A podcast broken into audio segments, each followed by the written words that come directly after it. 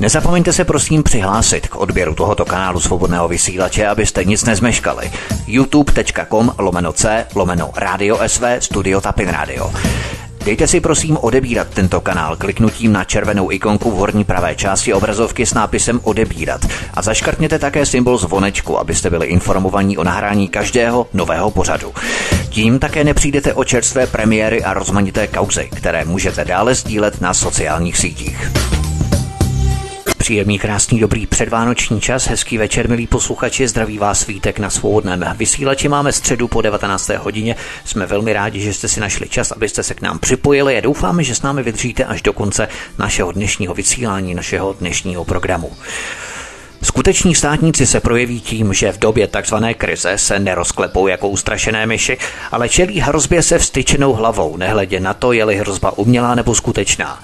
Většina politiků buď skloní poslušně hlavu, nebo retoricky bruslí na hraně tak šikovně, aby mnohoznačnými výroky mohly ve finále přeběhnout na tu silnější stranu.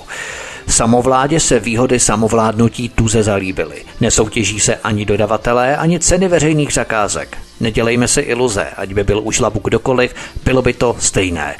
Normalizační systém PES je automatickým prolongem nouzového stavu nikdy se úplně nerozvolní, protože by se přece virus mohl vrátit. Totalita už je tady, jmenuje se PES. Uštěká všechny pochybovače, ukouše netestované a později neočkované, svetr červený a zuby ostré. Hysterie sílí a média začala svorně ržát nadšením o covid vakcíně, která už je vážně, ale opravdu blízko. Moderna, AstraZeneca nebo Pfizer. Big Pharma korporace nás přece nenechají ve štychu. A pak, že nemáme na výběr. Protřelí feťáci na odvykačce jsou pouhými žabaři ve srovnání s posedlostí některých skupin na covid vakcínu konečného řešení. Ještě nedostali ani první dávku a už mají absták. Mezitím pokračuje hledání zvířecích vyníků covidu. Vedle vybíjení vzácných norků v Dánsku sociální inženýři uvažují, na jaké zvířátko by nasměrovali hněv veřejnosti. Velmi dobře totiž vědí, že jsou lidé pekelně naštvaní. Vánoční Praha či Brno, rozsvěcování stromků, adventní trhy s vůní lahůdek a romantickou atmosférou, zapomeňte holoto. Alou do práce a fofrem domů s hadrem na hubě. Totalita zákazů nočního vycházení, dodržování vzdáleností, anonymních obličejů s rouškami, ale bez úsměvu, je policejně všude přítomná. Proto je třeba frustraci mas včas podchytit, aby se přímý vztek veřejnosti neobrátil proti samotným vládám. Stanou se proto živý Vánočníka před dalším super přenašečem covidu jako ventil moderovaného upouštěného hněvu? Budeme mít na štědrovečerní tabuli naporcované korespondenční kapry Stop 09 nebo tučné sumce z ODS či ČSSD. Vypustí se rybníky nebo se prohloubí tunely bez výběrových řízení pro kmotrovské štiky vykrmené ze státního eráru. A nebo nám čeští piráti vypěstují nový druh poligamních gender transkaprů bez jiker.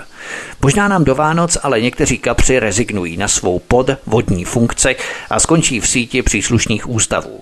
Ti privilegovaní sice mohou žrát i mlaskat, ale lůza bude ticho a úctivě vykonávat příkazy vzdešených papalášů a nadlidí.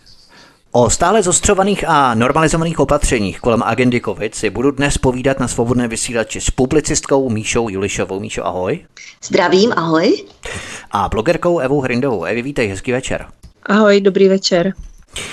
V úvodu našeho dnešního programu bych se chtěl zamyslet formou otázky na vás, protože my nebudeme komentovat štěky kdejakého pajduláka, který se díky pár tisícům preferenčních hlasů stal náhodou politikem nebo byl do této funkce uvedený nějakým jiným obskurním způsobem, navlékli mu dres nějaké politické partaje, přitom jde o lidského kyborga, který jenom zveřejňuje to, co upeče v tajnosti vláda, on to jak si zveřejní ale když bychom se zastavili u lidí, kteří hltají vládní vyhlášení, baští čísla a dychtí po statistikách, aby mohli dále stupňovat hysterii, Míše Julišová, nepřijde ti podivné, že vlády nám celou dobu lžou o hrozbě migrace, lžou o kriminalitě a nebezpečí islamizace, lžou o genderismu, lžou o důvěryhodnosti voleb naposledy v Americe například, lžou o ekologismu, klimatismu a dalších izmech.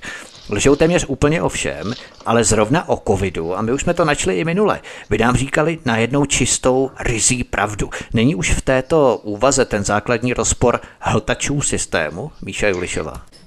Eh, děkuji, no přesně tohle toto mě také zaráží a dost často to používám jako takový sarkastický argument pro ty, kteří se zaštiťují tou propagandou, kterou tady vlastně denodenně nám omílají televize a všechna ostatní média. A přesně tady ten argument jim taky dávám, eh, protože mnohdy jde o kritiky systému, dřívější kritiky, kteří tvrdili, že propaganda je prolhaná žumpa, Jo? A přesně tohle, toto genderizmy, ekologizmy, e, války na nás snesou, barevné revoluce, ale před covidem nás ochrání. To ano, to je úplně prostě najednou, jako kdyby se druhý den probudili a všechno z propagandy je pravda a všechno mimo propagandu, všechno, všechno jsou prostě konspirace. Jo? A my, kteří ty konspirace nějakým způsobem se snažíme e, vnímat jako da- další konkurenční informace, tak my jsme ti konspirátoři, kteří jsou zodpovědní za desetitisíce mrtvých. To jsem se dověděla. Jo? Jen tím, že nehodlám e, opakovat a důvěřovat slepě propagandě. Eva Hrindová, takže bychom se měli spokojit s tvrzením, že klidně nás všechny uvrhnou do barevných revolucí, multikulturalismu, genderismu, ekologismu nebo klidně i válek, ale najednou před covidem jim začne úzkostlivě záležet na naší ochraně a našem zdraví, tak tomu jistě všichni uvěříme. Ale možná je to tak, že covid se rozšířil po světě tak nějak záměrně. Třeba až do března tohoto roku 2020 se létalo do kanadské britské Kolumbie přímo z Číny, kde už probíhaly největší manévry z pozice tedy covidu covidu. Jo?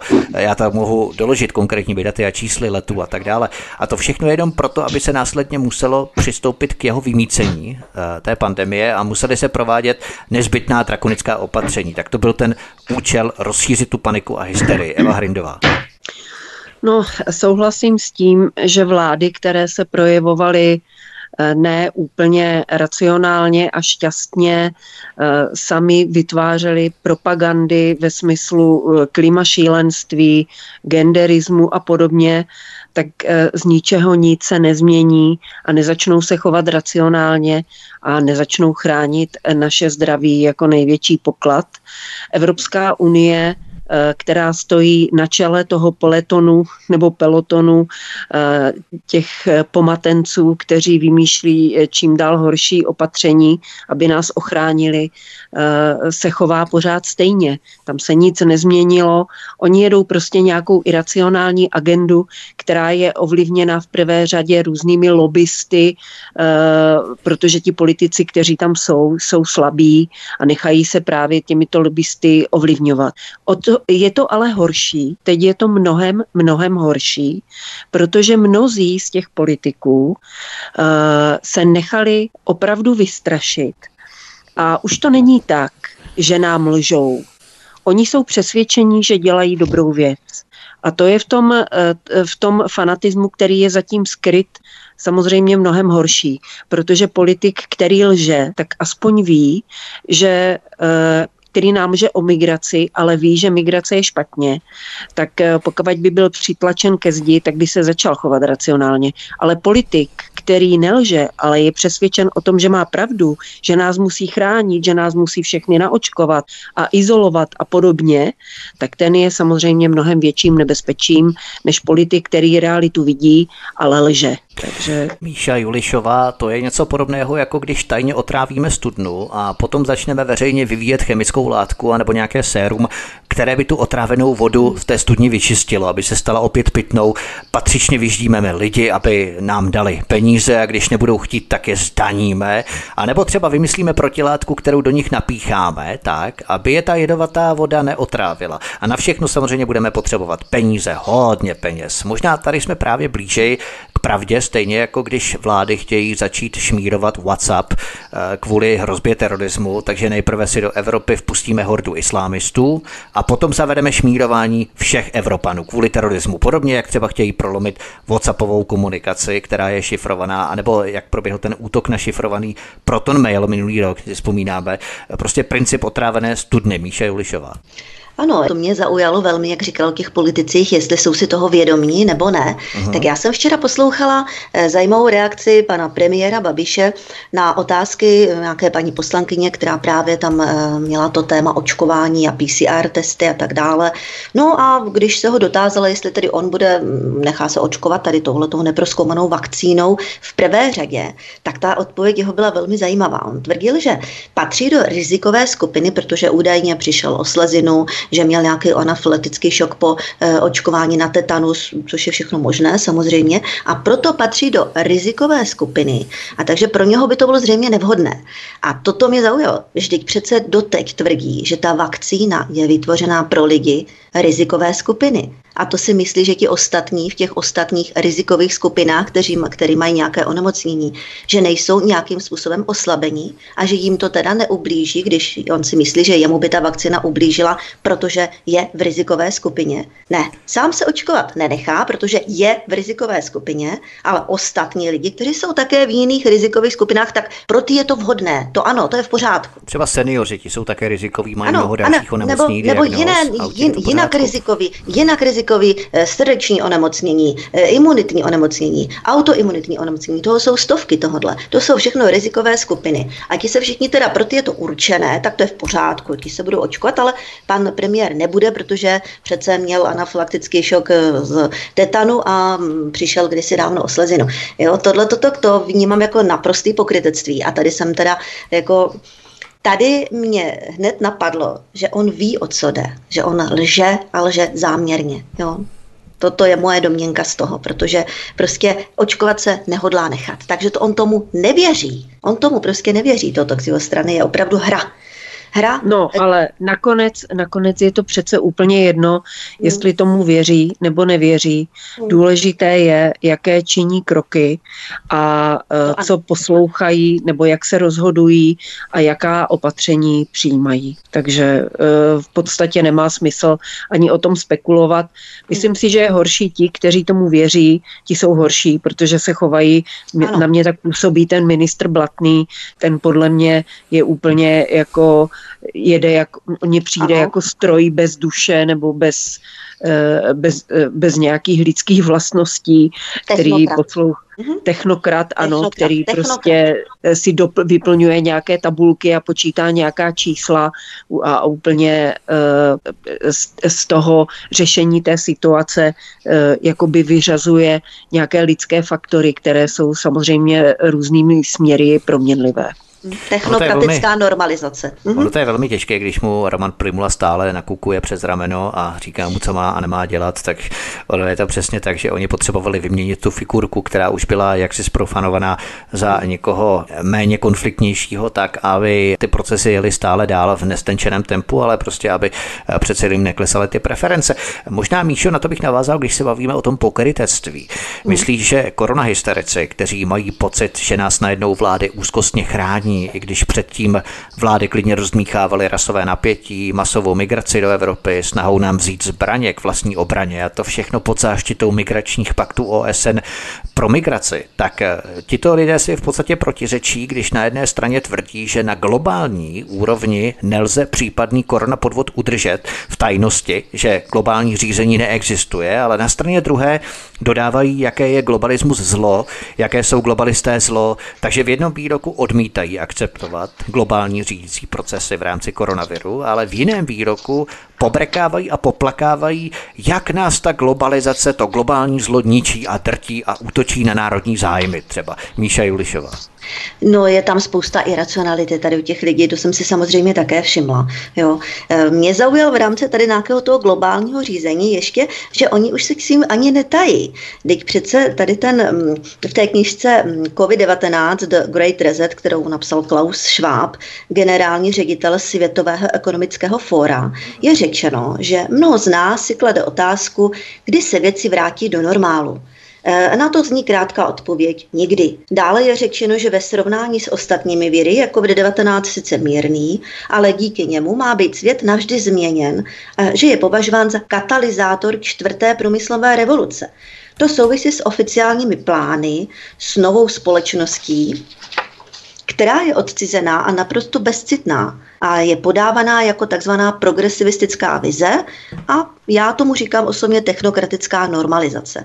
A s tím vším se vlastně tady to Světové ekonomické fórum absolutně netají. Ani s tím The Great Reset, Velký Reset, jo, ještě před půl rokem, když jsem o tom psala, jo, Joškovi, draky konspirace. A teď už to vychází běžně ve všech, já nevím, v Timeu to bylo na oficiální stránce, jo, Velký The Great Reset, a je to v pořádku. A vůbec to tady ty hysteriky, nebo teda budeme jim říkat třeba hypochondři, vůbec je to žádným způsobem nepopíchne dál přemýšlet, jaký to může mít hlubší souvislosti. A nebo pokud je agenda COVID takovým nosičem, takovým převozníkem k nějaké změně e, v rámci globalizace, jestli zde není zájem nějak nafukovat, zvětšovat, dramatizovat, aby tady ten určitý plán prošel, ta změna ty společnosti, protože oni se cítí samozřejmě tito lidé jako takový novodobí bohové, tak aby tady ta změna prošla. Jo? Ne, vůbec je to nenapadne. Ne, jako zapochybovat. Ne.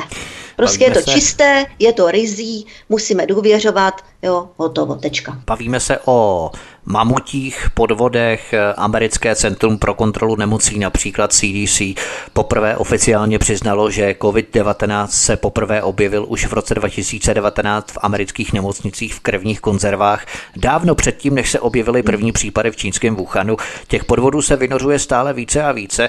Jak je to třeba s těmi samotnými PCR testy, protože jejich tvůrce uvádí také zajímavé skutečnosti, které bychom si měli uvést právě možná na tomto místě Eva Hrindová? No, tak o tom jsme se bavili už minule, že ty PCR testy nejsou úplně spolehlivé, takže eh, je to v tom samotném principu jejich fungování.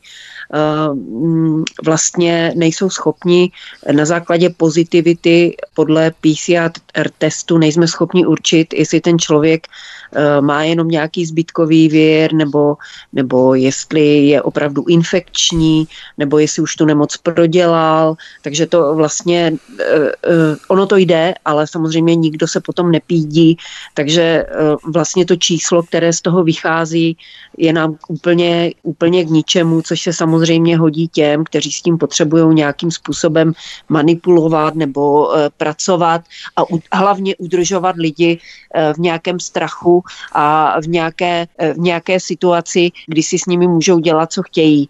Eh, ono to souvisí, samozřejmě ta situace, která je dnes, eh, se tady neobjevila jenom tak nějak z ničeho nic.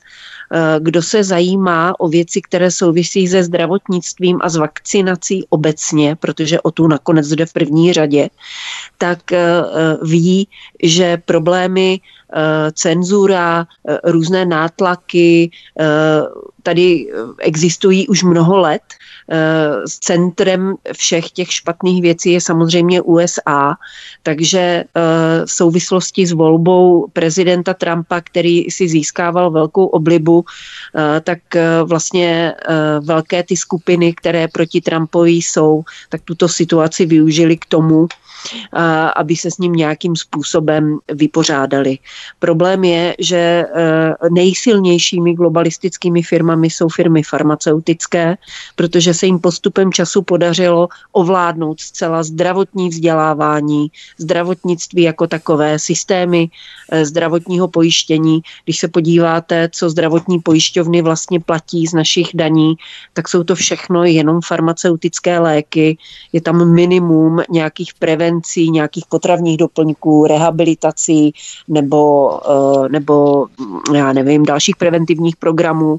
Eh, hlavní je farmaceutická léčba, takže eh, tyto firmy díky, díky tomu, že se platí přes zdravotní pojištění, mají velmi jednoduchý biznis Nedě, nemusí dělat žádnou reklamu, nemusí dělat žádný marketing, uh, nemusí nic dělat. Oni o to samozřejmě dělají, oni si samozřejmě ty lékaře nějakým způsobem získávají na svoji stranu. A co se týče vakcín, tak tam je jasné, tam se dlouhodobě a systematicky uh, buduje uh, jakási představa, že prevence je vakcinace, že vakcíny jsou neškodné, že ti, kdo je kritizují, jsou zpátečníci, kteří nerespektují moderní vývoj vědy. Přitom, eh, přitom ten způsob, jakým se vakcíny schvalují, to není jenom COVID, ale všechny ostatní vakcíny je samozřejmě naprosto skandální. Všechny tyto informace jsou dostupné, ale kdykoliv jsem v minulých letech toto se snažila nějakým způsobem zmiňovat, eh, tak jsem se stala akorát centrem nějakého hejtování a e, velmi málo lidí bylo ochotno nějakým způsobem tady tu problematiku nahlížet v té celé její komplexnosti, to znamená zdravotní vliv a politický vliv. Takže... Ano. takže, takže ta situace nazrávala delší dobu. Eh, vakcinace jako taková je nej, nej, nejlepší biznis, protože ty firmy, které vyrábějí vakcíny, nenesou zodpovědnost za jejich nežádoucí účinky to, to na sebe přebírají jednotlivé státy. Takže oni se vůbec nemusí dělat hlavu s tím, že třeba eh, očkování proti rakovině děložního čípku je, je, je, je podstatě bych to nazvala ně, největším zlem, které znám, největší genocidou, eh, která zabila už mnoho mladých děvčat a i chlapců, bohužel. Eh, přesto, že jsou důkazy, jak je toto očkování špatné, tak se propaguje, eh, státy je propagují, platí se ze zdravotních pojišťoven, což považuji za skandál. Takže to všechno se řetězilo, až to vyvrcholilo tady v této agendě covidu. No, bohužel. K těm vakcínám se samozřejmě dostaneme, to tady máme speciální pasáž na to vyhrazenou v rozhovoru, ale ještě abychom se vrátili k tomu předchozímu, co jsme načali. Míša Julišová, vynořují se totiž alarmisté, kteří začali uh-huh. uvádět naprosto účelově přímo výsekově zářijové statistiky, které prý povážlivě stouply a to je prý důvod pro takzvané popírače covidu. K tomu se samozřejmě ještě také dostaneme, protože to je léž, nikdo nepopírá existenci covidu. Ale to navýšení křivek a statistik úmrtnosti v měsíci září v souvislosti s covidem je prý dalším důvodem, proč začít brát covid vážně a nezlehčovat ho. Jak by si na to argumentovala Míša Julišová?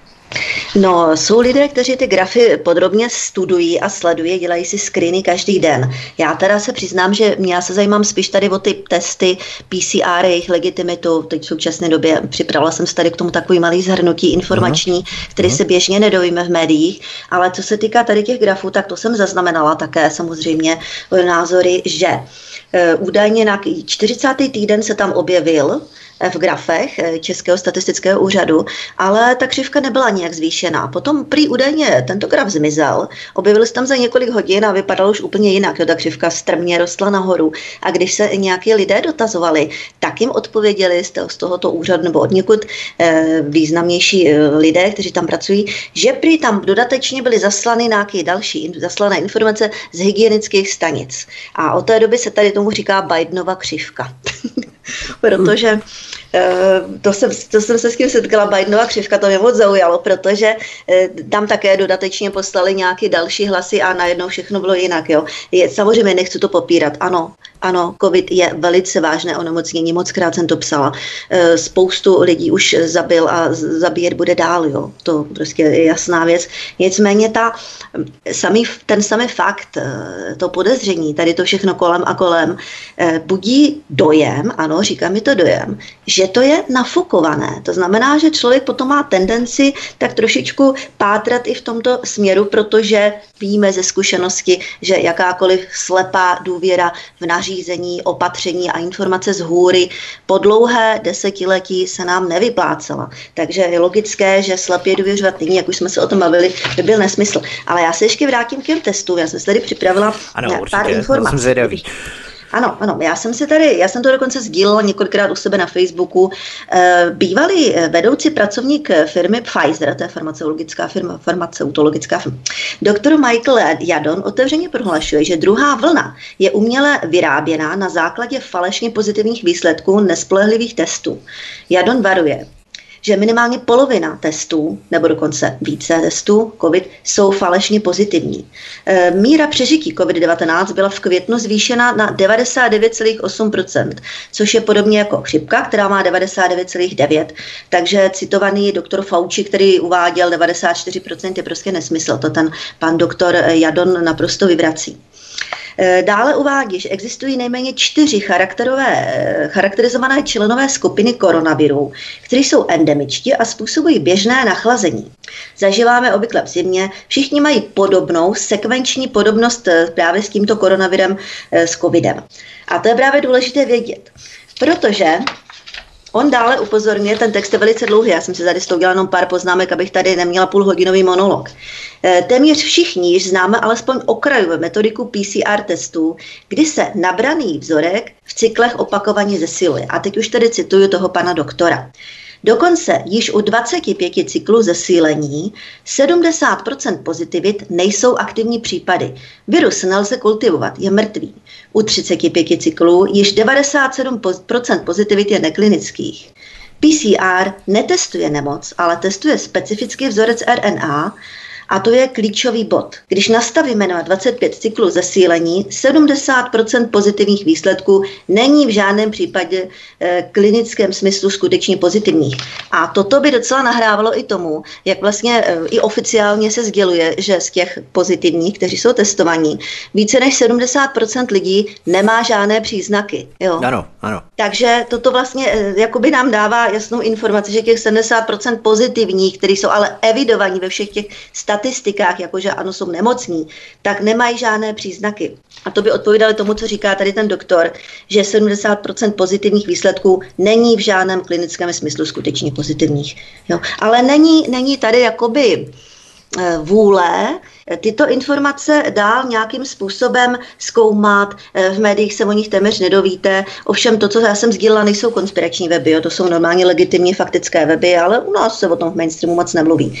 A v tom smyslu i zároveň v Německu eh, je několik žalob právě na ty PCR testy, který podal 27. listopadu doktor Vodark, se jmenuje doktor Vodark, a právě u berlínského krajského soudu a teď tam ta žaloba vlastně e, probíhá a bude se to řešit, je to velice důležité. V Americe také probíhají nějaké žaloby, jsou to velice odborné žaloby, připojuje se k ním týmy celých vědeckých specialistů, jo, takže to není tak, že všichni vědci tady e, hlásají tu nebezpečnost. Ne, tady náš mainstream si vybral asi čtyři lidi a ty prostě tady recyklují stále dokola. A absolutně nepřipustí tenhle ten jiný názor.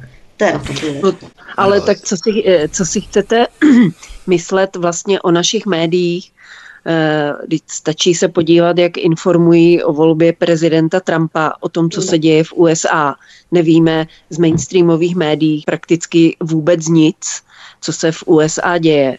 Tak jak můžeme očekávat, že nás budou objektivně informovat o těchto zásadních věcech, o těch PCR, PCR testech a o tom množství těch recyklací eh, se říká, že když je potřeba replikovat ten vír víc jak 25krát, tak to mhm. znamená, že, takže to znamená, že ten člověk opravdu nemůže být v žádném případě infektní. A většina tak, těch dáme testů... něco pod lupu, pod televizní lupu a 25krát to zvětšíme. Tak. To je nesmysl ano. prostě. A většina těch testů, já jsem se nikde nedobrala, eh, kolikrát se replikují ty PCR testy u nás, jaké to číslo je.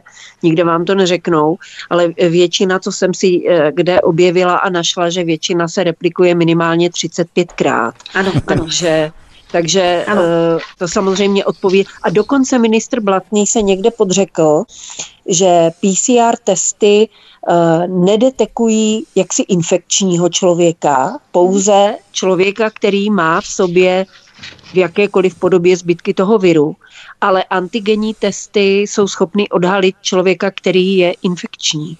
Tak já nechápu, proč vůbec ty PCR testy se dělají. Jo? A hlavně eh, v situaci, v jaké jsme, bych eh, řekla, že člověk, který chce mít přehled o tom, co se vlastně vůbec děje, tak by vůbec neměl tady toto zkoumat, dívat se na ty tabulky, protože ty čísla jsou naprosto falešný, vůbec o ničem nevypovídají. Jediné, co se nedá sfalšovat, jsou skutečně vážně nemocní lidé ano. na ARO odděleních a na JIP odděleních. A tam byť nás zase straší, že se blíží zase třetí vlna, tak my vidíme, že ten pokles je tam setrvalý a že neustále ubývá těch lidí na těch jednotkách intenzivní péče a ubývá i obecně hospitalizovaných lidí. Takže to je číslo, které by nás mělo zajímat e, proto, abychom eventuálně mohli předcházet nějakému zahlcení nemocnic, ale v situaci, kdy ta křivka těch vážně nemocných neustále klesá, mně přijde ta hysterie naprosto zbytečná a nesmyslná. Možná s těmi covidovými lůžky je tam i ten problém, kdy nemocnice vyinkasuje za covidové lůžko 63 tisíc, na rozdíl třeba od lůžka infarktového a vyinkasuje zhruba 2 nebo 3 tisíce. Ten nepoměr je tam mm-hmm. velmi kontrastní. Ale eh, ještě Míša Julišová před písničkou prezident České lékařské komory Milan Kubek hovoří už o 6,5 tisícech mrtvých v souvislosti s covidem. Myslíš, že nárůst onemocnění a s tím spojených úmrtí se v některých sezónách navyšuje zvyšuje. Už jsme se toho dotkli vlastně i v minulém pořadu. Křivka úmrtnosti se zvyšuje v březnu a dubnu například. Lidé jsou vyčerpaní, oslabení po dlouhé zimě, bez slunce a bez vitamínů. Myslíš, že eh, hmm. mírný nárůst křivky úmrtnosti v měsíci září se shoduje s nárůstem ve stejném období i v jiných letech? Eh, například jde o určování diagnózy úmrtí. O tom jsme se také bavili minule. Ano. Eh, člověk pozitivně testovaný na COVID s mnoha jinými nemocemi je potom označený jako zemřelý na COVID nebo s COVIDem a nikoli na ta ostatní onemocnění, které prodělal. Čili to je velmi sofistikovaná manipulace pro hysteriky, kteří se potom rozhýkají, vidíte vy chřipečkáři, kolik lidí umírá na COVID, protože mají před očima ty vládní statistiky, které najednou považují za důvěryhodné. Třeba, že vládním systémovým propagandám nikdy nevěřili migrace, volby, cokoliv. Když se třeba zveřejňovaly dříve statistiky o počtu muslimů v Česku, v České republice, tak tomu nikdo nevěřil, že je jich tu jenom kolem 30 tisíc, ale pozoruhodně covid statistikám bezmezně důvěřují. Tak ale o covidu to musí být všechno pravda, dodávají zadýchaně. Přece by to vlády nepřifukovaly. Stejně jako mm-hmm. před pár týdny jsme viděli, nebo možná jsme zaznamenali článek na iDnesu s hrůzu zbuzujícím nadpisem, cituji, Pozor, pozor, Počet úmrtí bude letos kvůli covidu rekordní, potvrzují nová ověřená data. Konec citace. A hned první věta v tom článku začínala tím, jak Český statistický úřad zveřejnil ověřené údaje, jak tam cpou tu slůvko ověřené. Už nestačí mhm. jenom údaje, ale ověřené údaje. Čímž se možná chtějí napravit tu pošramacenou reputaci po té blamáži, ve které byli odhalení, jak zpětně upravují a navyšují ty statistiky úmrtí konkrétně v tom 40. týdnu, o kterém si vlastně mluvila. Mm. Co na ten sugestivní článek říkáš, Míše Julišová? No, ten, to, to jsou iracionálně emoční výkřiky tohle toto. Jako někomu se to zřejmě líbí, e, zřejmě to hraje na určitou e, emoční notu některých lidí, kteří se pak cítí, když sdílejí tyhle ty názory e, a propaganda v tom ujišťuje, to už je takový psychologický vzorec těch lidí, že se cítí morálnější, moudřejší, zodpovědnější, dokonce statečnější a takové, takový humanističtější. Zatímco ti ostatní, ti jsou takový ne, nehumanističtí, matematičky, takový, takový hlupáčci, sobci, ale sobci, ano, sobci, sobci, ano. Zatímco oni, oni, ano, dříve sice byla propaganda prolhaná žumpa, ale pozor, nyní je to takové synonymum pro slovo boží, a podle těch eh, propagandy vlastně, podle tady těch eh, pofidérních PCR testů, a se dělá vlastně a podle těchto těch dat se potom o, o, dělají všechny ty lockdowny, lockdowny eh, opatření, nouzový stavy a tak dále. Tady těchto eh, hysterici s tím samozřejmě souhlasí. Každý, kdo to kritizuje, tak je podle nich nějaký zločinec, sobec, který myslí jen sám na sebe, je zodpovědný za desetitisíce mrtvých, za smrt důchodců a nevím, co jsem se všechno dočetla, takové absurdní věci. Oni zřejmě mají takovou psychologickou odměnu za to. Oni přináleží v rámci konformismu, jsou konformisté k tomu údajně, údajně většinovému názoru e, a jsou spokojení. To je pro ně odměna tohle. Hm? Tam se jedná možná o ten graf s výsečí od 30.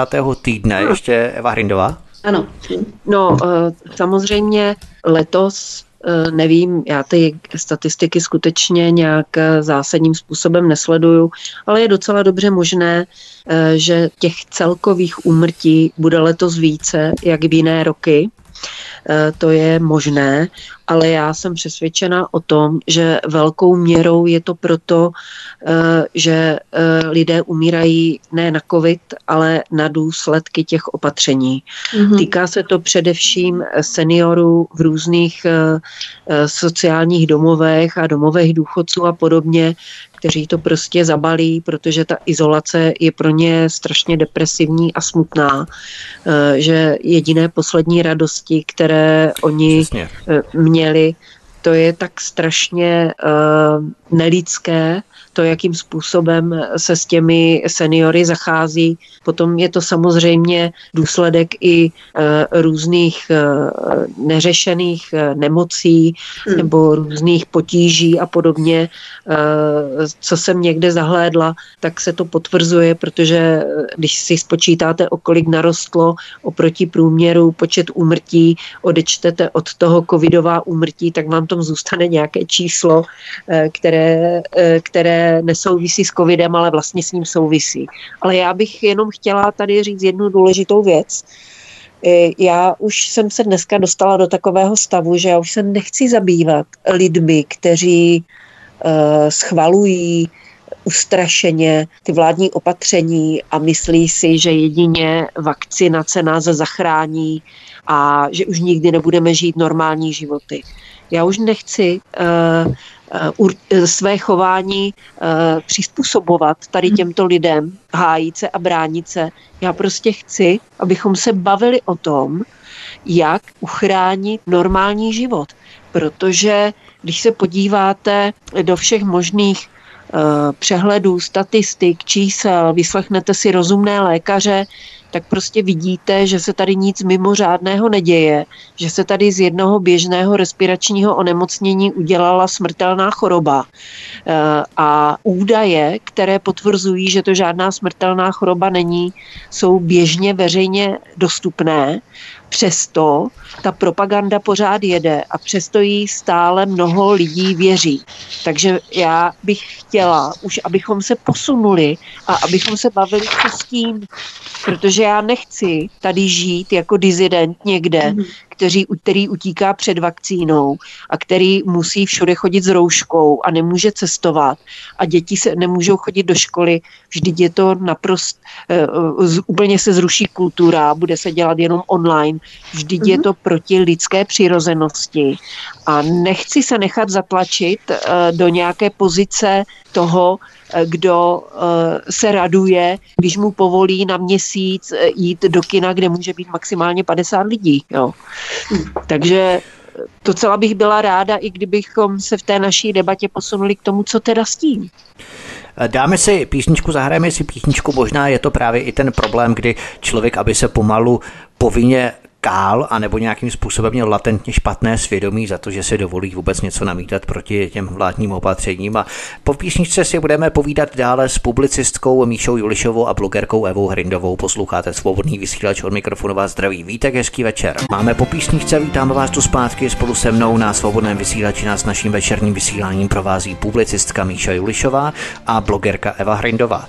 Míša Julišová, věc, kterou bychom měli uvést na pravou míru a uvádět ji asi opakovaně, protože je to evidentně potřeba.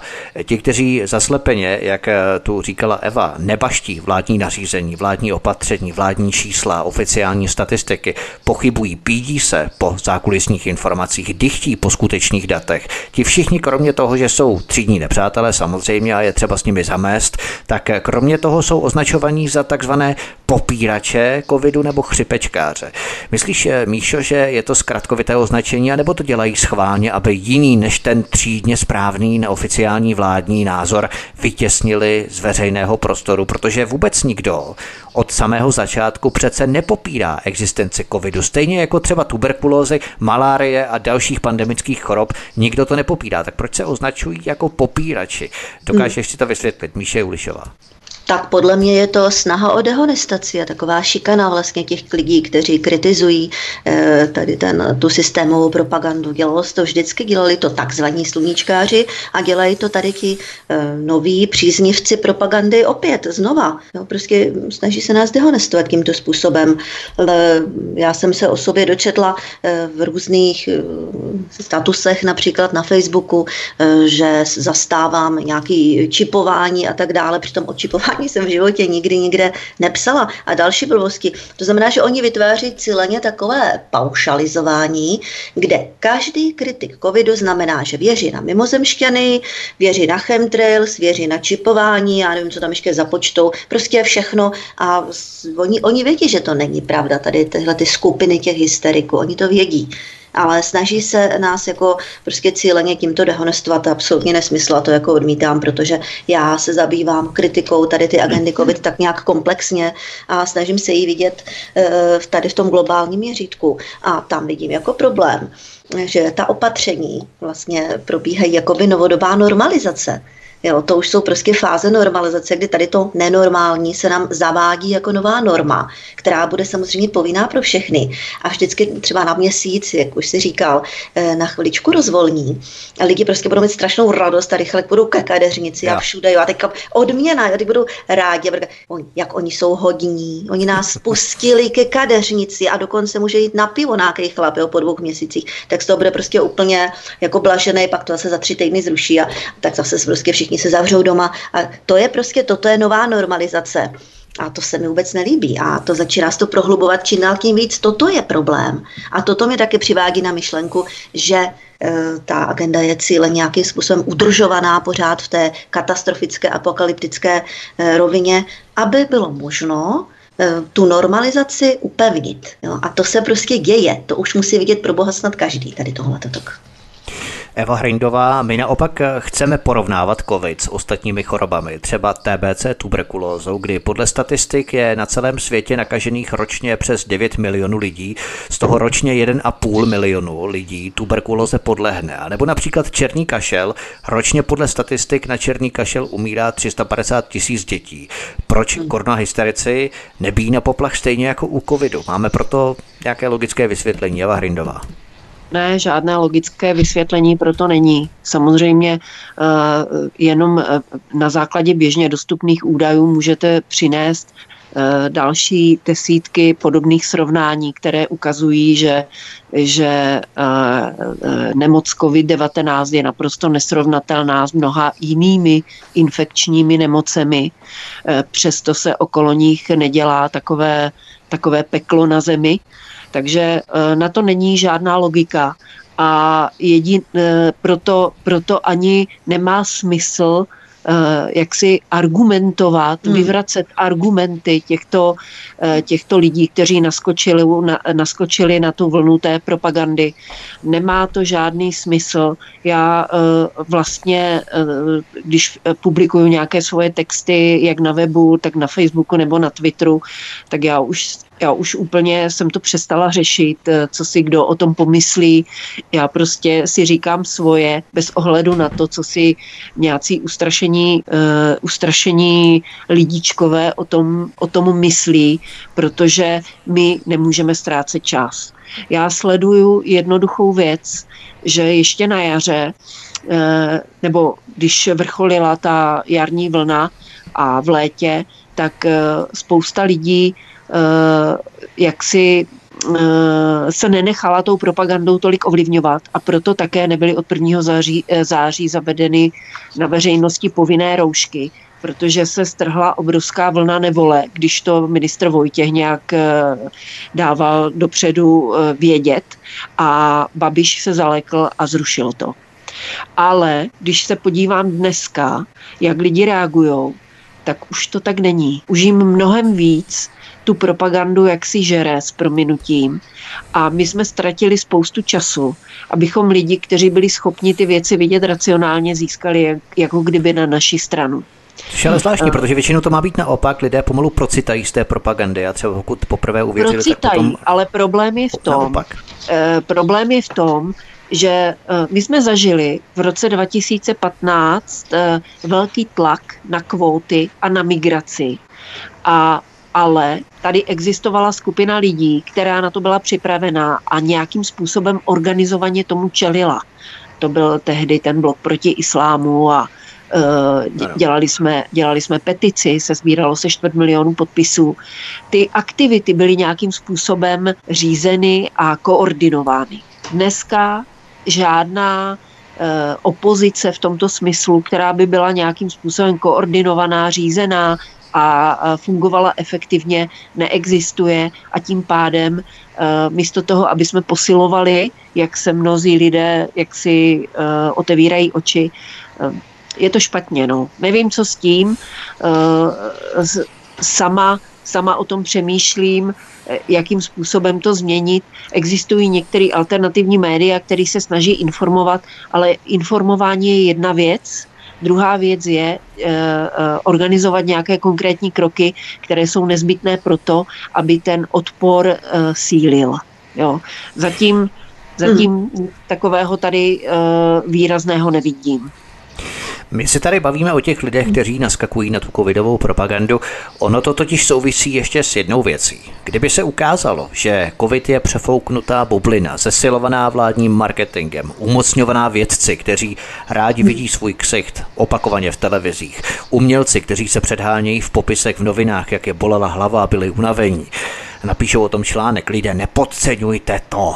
Tak eh, kdyby se ukázalo, že je to všechno marketingově posilovaná agenda, aby lidé byli tvárnější, jako plastelína a snázeji se nechávali překecat k přijmutí špiclovacích aplikací a znásilnění ústavy, státní ústavy, národní ústavy, tak by najednou ti lidé se nemohli rochňat v těch zlověstných scénářích, hrůzných hororových předpovědích. Paní Vomáčková, nasaďte si tu roušku. Víte, kolik už bylo mrtvých? Paní Nováková, to je hrůza, vidíte. Stačí vdechnout a hned jste na márách. Prostě ztratí tu svou dychtivost v barvitosti popisovaných obavách. Oni to skoro berou jako společenské sociální téma k interakci. To je lepší než jalové žvanění o počasí, zahrádce nebo vaření. Hmm. Je to skoro jako v té televizi. Každý den se děje něco nového a s paní Vomáčkovou a paní Novákovou o tom můžeme podrbat. Jaká je to děs a hrůza, jak říká Flegr, mrazáky s mrtvolami na ulicích, tak najednou by neměli Takové to příjemné mrazení u žaludku, dychtění po hororových scénářích, jako v té televizi. A už by to zase byly ta jelová tlachání o počasí vaření anebo zahrádce. To už přece není tak ono. Jo? Oni hmm. se v tom doslova vyžívají a hecují. A tohle všechno vlastně oni by ztratili. Dokážeš si představit, jak by ten život pro ně začal být opět tak nesmírně nudný. Míša Julišová. No já jsem si taky všimla, že ty lidi to snad musí bavit tady tohle no, no, a no. Je, to, je to samozřejmě je to ta forma toho konformismu. A eh, ten, oni, ta, ta propaganda jim vlastně každodenně sděluje, že když budou zastávat tento správný prosystémový konformní názor, takže už jsem to říkala, oni jsou ti morálnější moudřejší, statečnější, zodpovědnější, takový lepší lidé. A kdo by nechtěl být lepším člověkem? A co se naskytá člověku, který to celý kritizuje? Jaký ten má psychologickou odměnu? No krom toho, že touží po poznání a chce vidět, jak to skutečně je, no tak je šikanovaný, eh, patří mezi ty ne, nemorální a nezodpovědné, ti, co jsou naopak zodpovědní za desetitisíce mrtvých, tam není žádná psychologická odměna. Tam on má jenom tu vlastní odměnu, že, že chce vědět, jak to ve skutečnosti je, že tomu nevěří, že, se, že tam je tolik, tolik otázek kolem toho, že nehodlá prostě slepě důvěřovat něčemu, eh, co nám doteďka lhalo. Ale těm lidem to vyhovuje. Prostě určité skupině lidí vyhovuje spadat tady do té konformistické skupiny lepších, moudřejších a inteligentnějších, já nevím, do jakých lidí.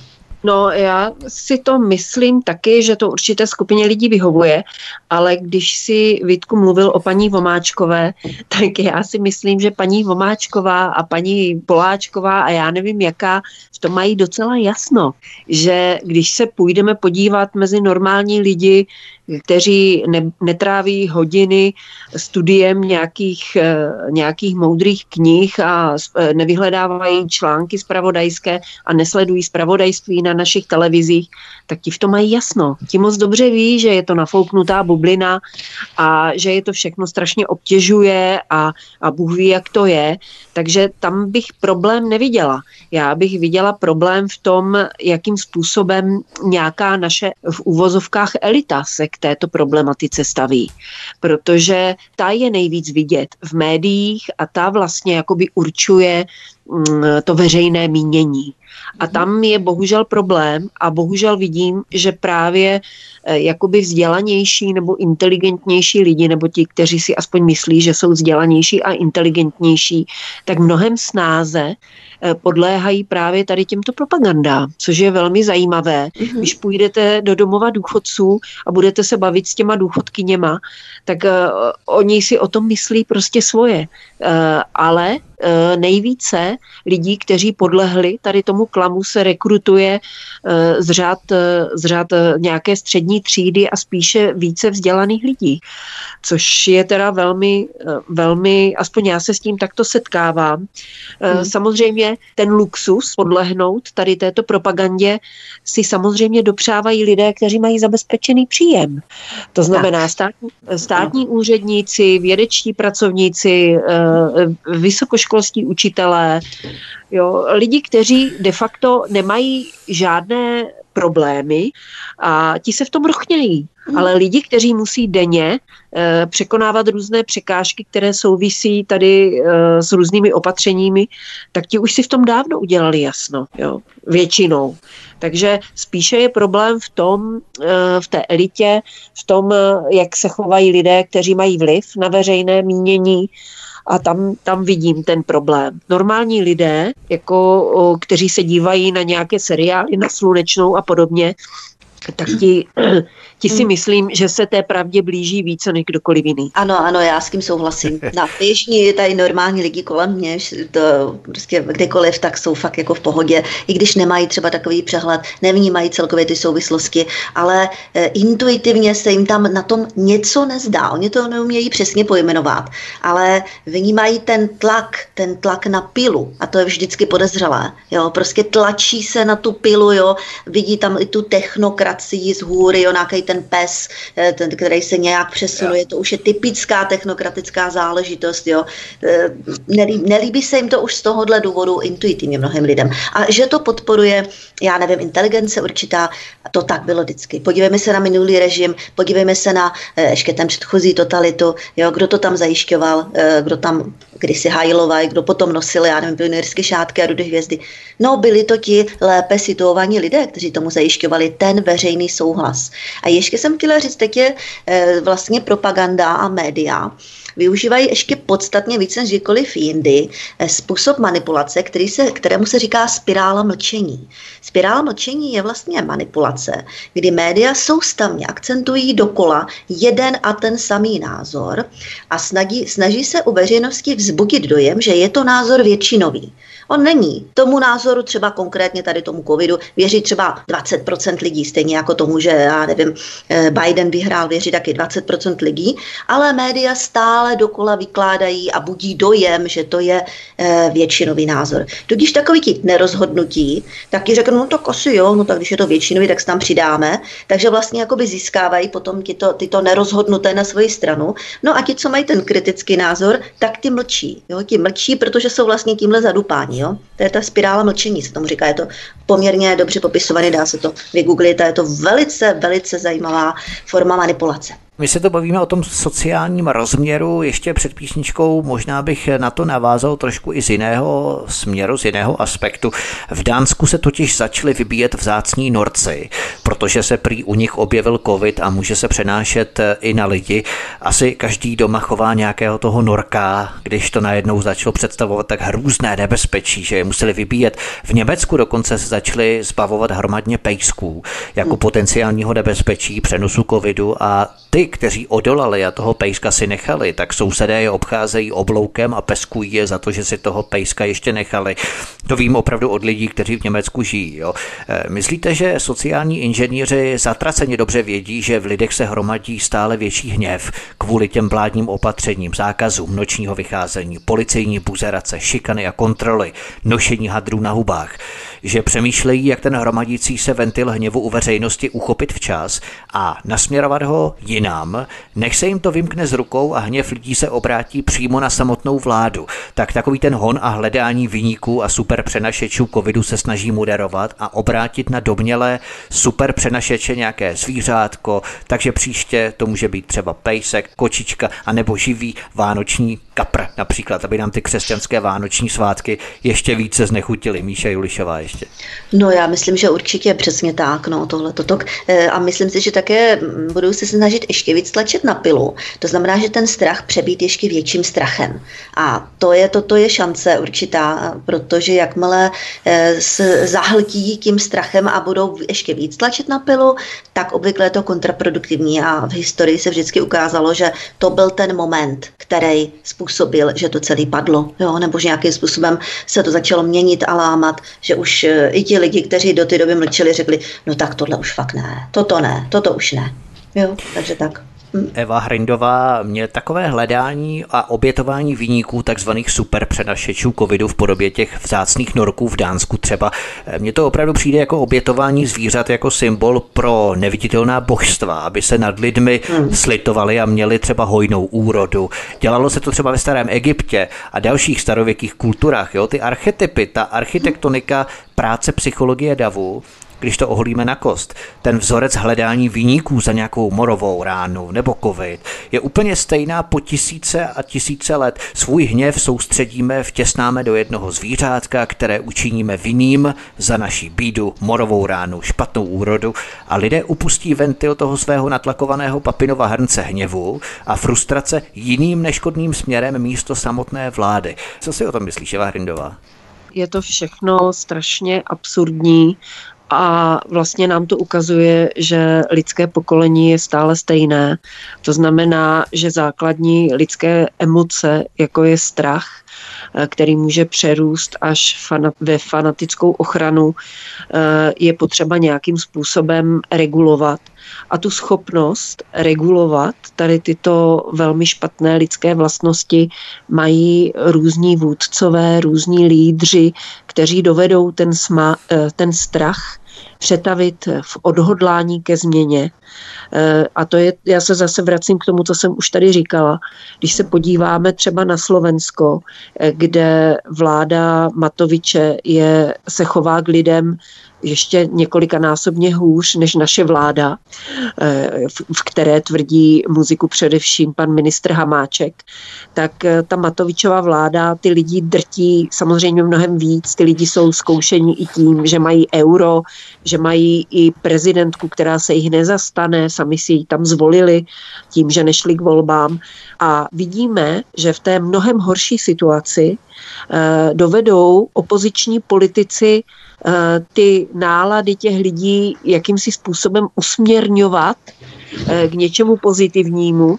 Eh, teď jsem týden to úplně nesledovala, to Slovensko, ale zaregistrovala jsem, že se tam vyhlásilo, nebo strana Smer snad vyhlásila referendum za odvolání Matoviče takže budou sbírat podpisy, eh, pořádají demonstrace, schází se, eh, neustále do té vlády šijou. Ti politici, europoslanci Kotlebovy strany jsou velmi aktivní a nějakým způsobem, eh, nějakým směr osobně taky s Ficem, s Blahou a nějakým způsobem ten hněv těch lidí a tu zlobu těch lidí přetavují v něco, co se dá nazvat regulérním a fér férovým politickým bojem, což je, tak, takhle by to správně jako mělo být.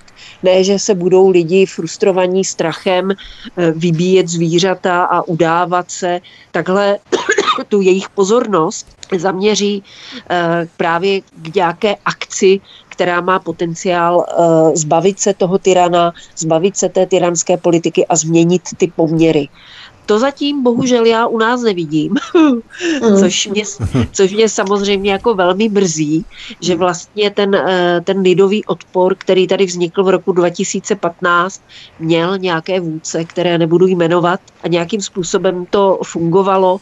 Eh, to je rozmetáno v prach eh, vinou i těch vůdců, kteří se nechopili té role jak si eh, i, i teď se stát vůdci.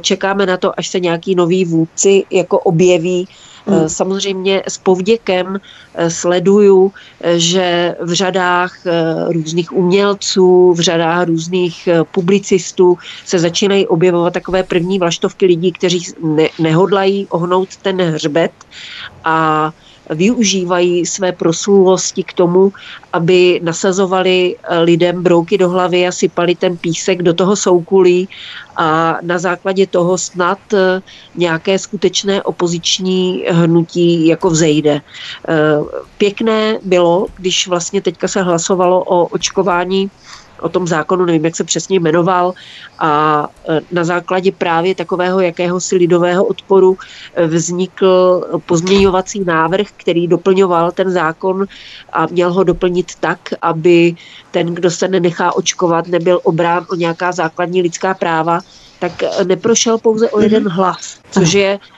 což je samozřejmě pozitivní, ale neprošlo to. Takže, takže se tam nám formuje formuje nějaká skupina poslanců, kteří jsou schopni vnímat tady tyto věci a postavit se za práva těch lidí, i přesto, že do nich budou mainstreamová média kopat, že na ně budou útočit, že na Twitteru na ně budou plivat, jo. Eh, ale ta svoboda, kterou potřebujeme uhájit, je příliš cená na to, aby člověk se nechal zastrašit nějakými hejtry.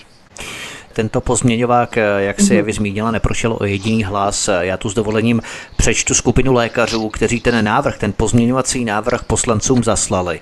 Inženýrka Petra Cihlářová, doktor Ladislav Fiala, doktor Jan Hnístil, magistra Hana Janišová, inženýr Petr Janiš, doktorka Kateřina Lucká, magistra Lenka Níčková, doktor Jiří Urbánek, MBA René Ungrová, Jana Vohryvsková a doktor Ivan Vondřich. Takže jen abychom to měli v podstatě nazdrojované, jací lékaři mají ten návrh eh, na svědomí a zaslali poslancům. Bohužel to neprošlo o jediný hlas. Eh, myslíte, že to je důkaz toho, že politici se nezodpovídají občanům, ale jakmile se dostanou do té poslanecké sněmovny, první, komu se zodpovídají a komu skládají účty, nejsou občané, ale jsou to mašinérie a kolosy politických partají. A tohle je vlastně ten výsledek, že můžeme. Očekávat, eh, jak postupně budou zaměstnavatelé v práci požadovat po zaměstnancích potvrzení o očkování, jinak o tu práci přijdou. Tohle je ta jejich v úvozovkách dobrovolnost, kterou eh, politici svým hlasováním bohužel popřeli o jediný hlas. Ještě před písničkou Míša Julišová. No samozřejmě tohle toto je špatný. Já jsem si tady třeba připravila ten výrok eh, paní hlavní hygieničky Jarmily Rážové, která uvádí, nechceme zavádět restrikce pro neočkované. Tím cílem je spíše opačný model. Kdo bude očkovaný, bude mít bez bude, mít, bude moci bez absolvování testu využívat služeb, které by jinak mohl využít jedině při pravidelném opakovaném testování. To už je zase podmíněné. Prostě lidská práva jen za odměnu. E, kdo bude očkovaný, bude, nebude muset nosit pravděpodobně roušku, e, bude, mít, bude moct volně cestovat, e, bude mít přístup do divadla, do kina, Možná to budou podmínat už i některé zaměstnání ve zdravotnictví, školství, možná dokonce soukromé firmy se postupně připojí. Už se připojily některé letecké společnosti tady k nějakým covid pasům, které budou vyžadovat. No, prostě postupně tady salámovou metodou to k tomu půjde, takže oni to opravdu nebudou nutit nikoho. Ale kdo nebude očkovaný, tak nebude mít možnost prakticky normálního života. Ale to nejde tohle toto. To prostě není ale... možné. To tady máme, to tady to je eh, ten, jak, jak si tady píšu, všimla jsem si, že mnohým sympatizantům agendy COVID se náravně zalíbil čínský totalitní model sociálních kreditů. A to jsou vlastně všechny ty bonusy v podobě lidských práv za podrobení se očkování nebo naopak ztráta mnohých lidských práv, pokud se nepodvolíme.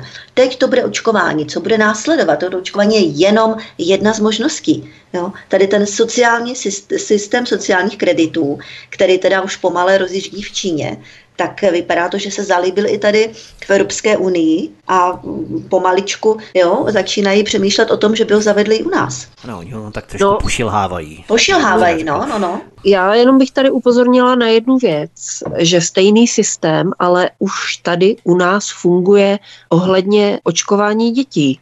My sice máme nepovinné očkování, ale děti, které nejsou naočkované, nemůžou chodit do školky, nemůžou jezdit na výlety s dětma a tak dále a tak dále. Když eh, eh, vehementně nenecháte naočkovat své dítě, tak na vás pošlou sociálku, hrozí vám odebráním dítěte a podobně.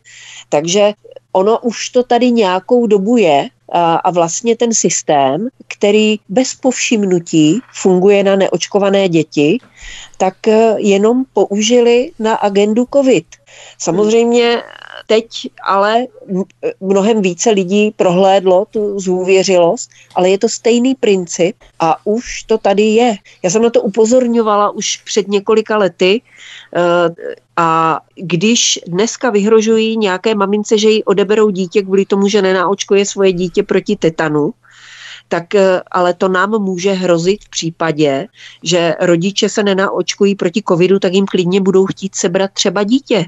Hmm. To je velmi nebezpečné a mám z toho opravdu děsivou hrůzu, co nás může čekat A když jsem si v minulosti četla nějaké knihy, eh, které parafrázovaly nějaké hrůzy plné společnosti, totalitní, eh, a měla jsem z toho mráz po zádech, eh, že jaké věci, ono nemuseli to být ani vymyšlené knihy, stačí se podívat do minulosti, stačí se podívat do, do nacismu, jak se zacházelo se židy a podobně, nebo komunisté, jak zakázali, zacházeli z kritiky svého učení, tak to je ale úplně stejné. To je úplně stejné a doufám, že tady ta agenda COVID, která to všechno z mnoho násobuje a zesiluje, tak doufám, že to otevře mnoha lidem oči, že e, začnou odmítat i jiné věci, které s tím souvisí.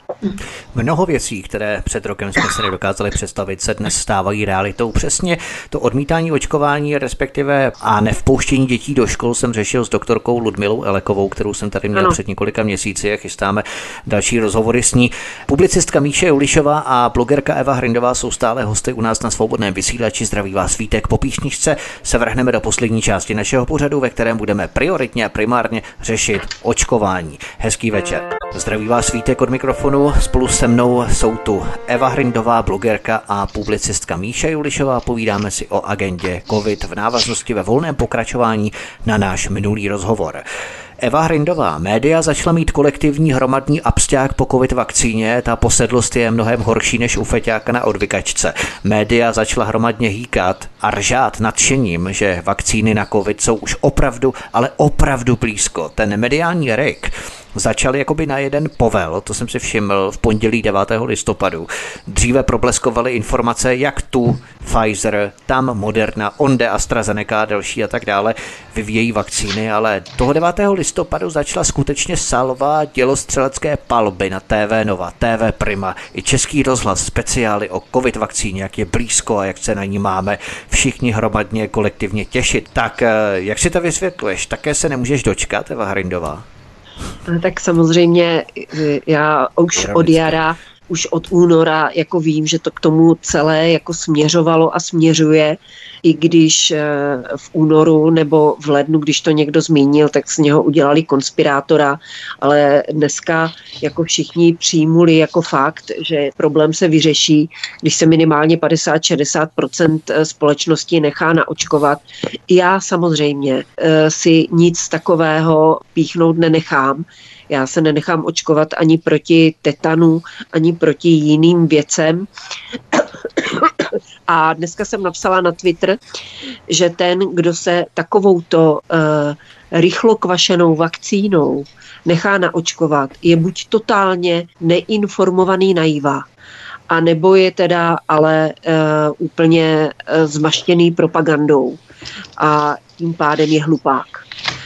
Bohužel je to potřeba takto říct. Ta vakcína je velmi nebezpečná, protože se velmi krátkodobě velmi krátkodobě testovala.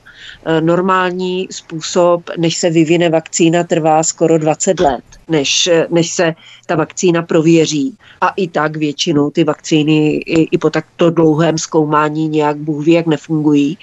Takže e, a notabene ještě je to vakcína, která je úplně na novém principu. Myslím, že dvě nebo tři z těch firm, které jsou ve hře, e, tak experimentují s vakcínami, které nějakým způsobem ovlivňují náš genetický materiál, no tož tam to, to, to už vůbec bych si nenechala píchnout, protože to je tak nevyskoumané a neprověřené, že představa, že jedním hloupým vpichem si vyvolám nějaké autoimunitní onemocnění nebo nějakou podobnou lahůdku tohoto typu eh, kvůli nemoci, eh, kterou můžu vyležet za týden s čajem a s vitamíny, no tak to je úplně absurdní, aby někdo vůbec toto mohl brát vážně. Bohužel ta propaganda směřuje k tomu, že spousta lidí tomu uvěří a opravdu si ty vakcíny nechají, nechají nechají píchnout. Já to vidím konkrétně na svém otci, který si každý rok nechá eh, píchnout eh, očkování proti chřipce, eh, které je úplně taky nesmyslné, no, podle mého jasně. soudu. Jo, tam to právě říkala paní doktorka Aleková, že třetina lidí, která se nechá naočkovat proti chřipce, nemá žádné nežádoucí účinky a možná jí to částečně i pomůže. Třetina lidí nemá nežádoucí účinky, ale nijak jí to nepomůže. A třetina lidí má nežádoucí účinky a ještě jí to ten stav zhorší. A for je v tom, že vy nikdy nevíte, do které třetiny budete patřit. Hmm. Takže je to taková loterie, takže uh, o nějakém informovaném souhlasu se tady vůbec nedá mluvit, ten by nám měla garantovat ústava snad dokonce, nebo nějaký zdravotní zákon, protože informovaný souhlas vypadá jako poněkud jinak, než to, co nám předvádí, eh, kdy se bagatelizují ty nežádoucí účinky a bagatelizuje se i to, že ta vakcína není dostatečně prověřená. Míše Julišová, jak by si si ty vysvětlila ten jednotný mediální narrativ kolektivní natrženosti na covid vakcínu? Eh, mně to přijde, jako by byla jednotná spravodajská centra napojená na nějaký centrální cloudový řídící systém podle jednotné šablony, protože to bubnování a tam tam covidové vakcíny propagandy začal v jednom dni najednou, jak na privátu, tak u veřejnoprávního eráru. Eh, navíc eh, jakási společnost Ticketmaster, tuším se jmenují, plánuje kontrolovat zdravotní stav účastníků na akcích, jestli ano. mají negativní test. A potom samozřejmě, až bude očkování, až bude vakcína, tak zde jsou očkování. Eh, jak se na to díváš ty, Míše Ulišová? No tak eh, je to celé podivné. Já navážu na Evu, prostě už se nám tady pomaličku, ale skutečně rýsuje jakýsi model sociálních kreditů kdo bude očkován, kdo bude, já nevím, v budoucnu tamto a onam to, tak eh, ten bude mít samozřejmě za odměnu, budou pro něho všechna lidská práva a kdo se nepodvolí novým nařízením, novým normám, to nemusí být jenom očkování výhledově. Teď je to nějaké očkování, to může být výhledově cokoliv. Tak prostě eh, na ně ztratí nárok na některá lidská práva. Jo? V současné době to vypadá, že lidské zdraví je vzato jako rukojmí v tomto případě. Jo? To se mi samozřejmě vůbec nelíbí, aby nějaké soukromé společnosti ještě hlídali eh, nějaká soukromá data, kdo se nechal očkovat a kdo ne, to už je to už je jako kdybychom tam měli potom vysléct ještě a ukázat, co ve skutečnosti jsme, nebo co já nevím, to už ženu do absurdity, ale to je strašný. Teďka tady čtu ještě ministerstvo zdravotnictví bude vyvracet dezinforma- dezinformace o covidu. Kampaň přijde na 50 milionů.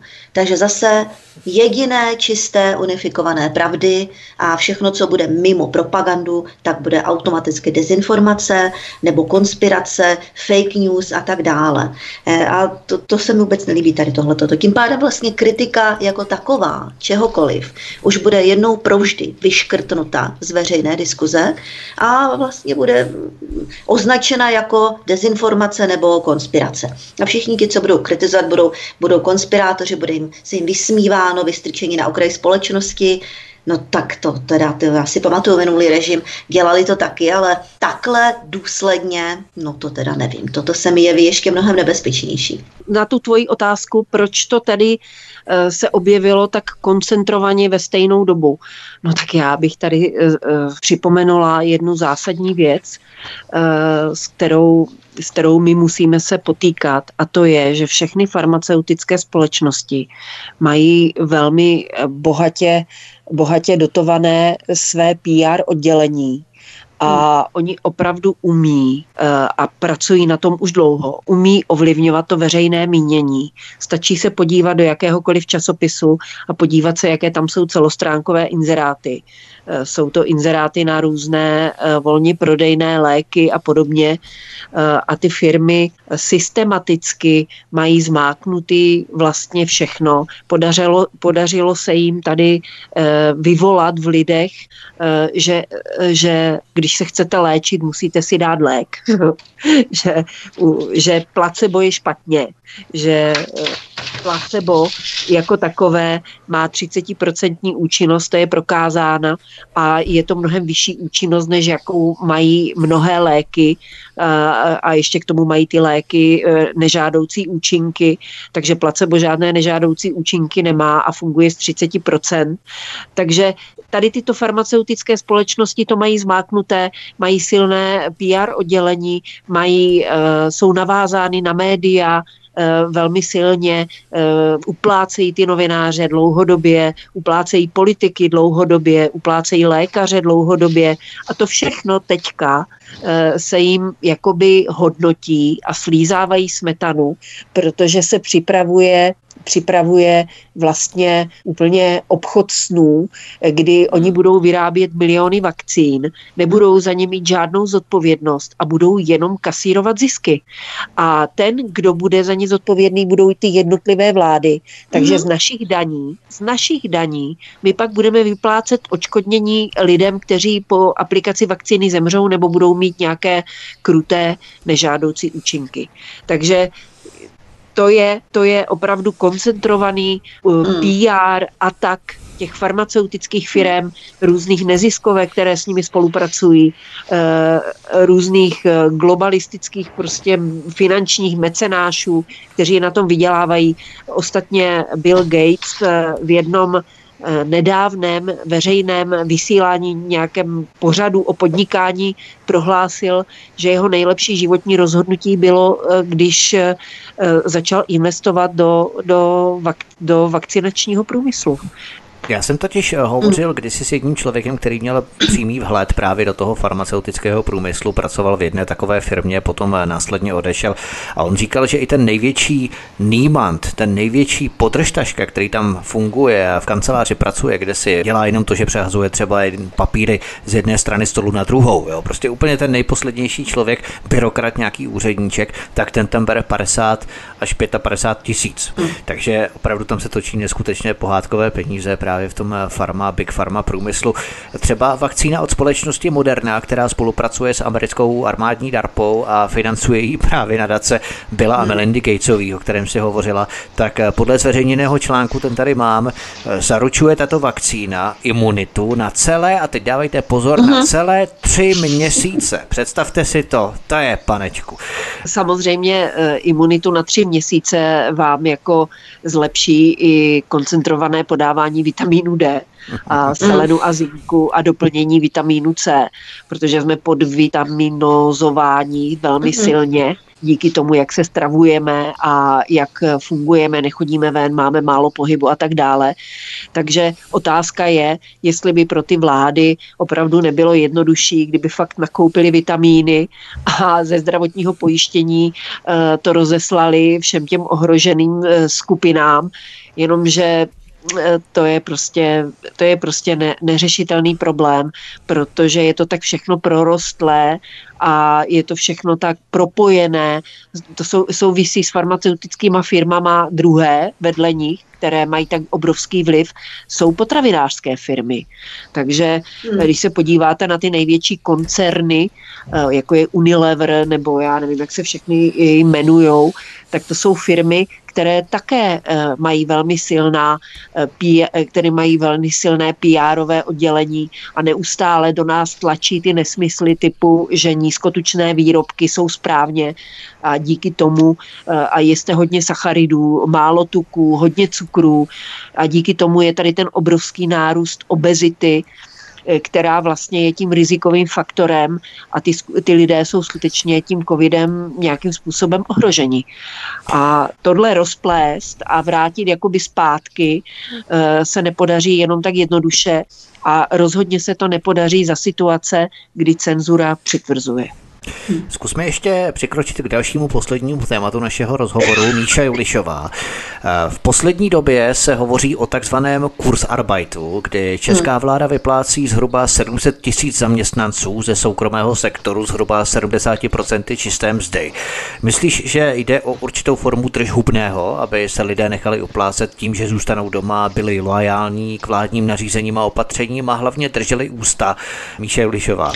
No tak vypadá to tak. Působí to tak, aby nezaměstnanost eh, v rámci tady těch opatření nestoupla na nějaký horentní číslo číslo, tak prostě 700 tisíc zaměstnanců soukromých firm dostává už několik měsíců od vlády 70% své čisté mzdy a ten zaměstnavatel jim doplácí 30%, takže jsou vlastně za 100% doma. A ti to všichni lidé samozřejmě mají takovou prodlouženou dovolenou, sice mají určitá omezení, ale odpočnou si, takže nemají motivace nějakým výraznějším způsobem proti tomuto protestovat. Jo, to se samozřejmě ví, proto zřejmě se to také odehrává, protože kdyby tady těch 700 tisíc, já nevím, jenom polovičku z nich ty firmy museli propustit, no tak ta nezaměstnanost by teda pěkně stoupla, to by bylo naprosto neskutečné a bylo by to skandální a, a myslím si, že by ta situace u nás politicky taky pak vypadala trošku jinak. Takže ano, je to určité držhubné. Kdo potom ještě dál tady souzní s tím? No všichni ti, který, kterým zatím, zatím se jich to nijak výrazněji netklo finančně. To znamená, že mají 100% svých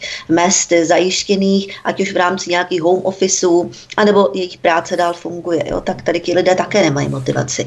Takže ano, je tady určitá nemalá část lidí, minimálně tak 1,5 milionu zaměstnanců různých, ať už teda v těch soukromých firmách, jak jsme říkali, nebo státních úředníků, kteří nemají motivaci kritizovat.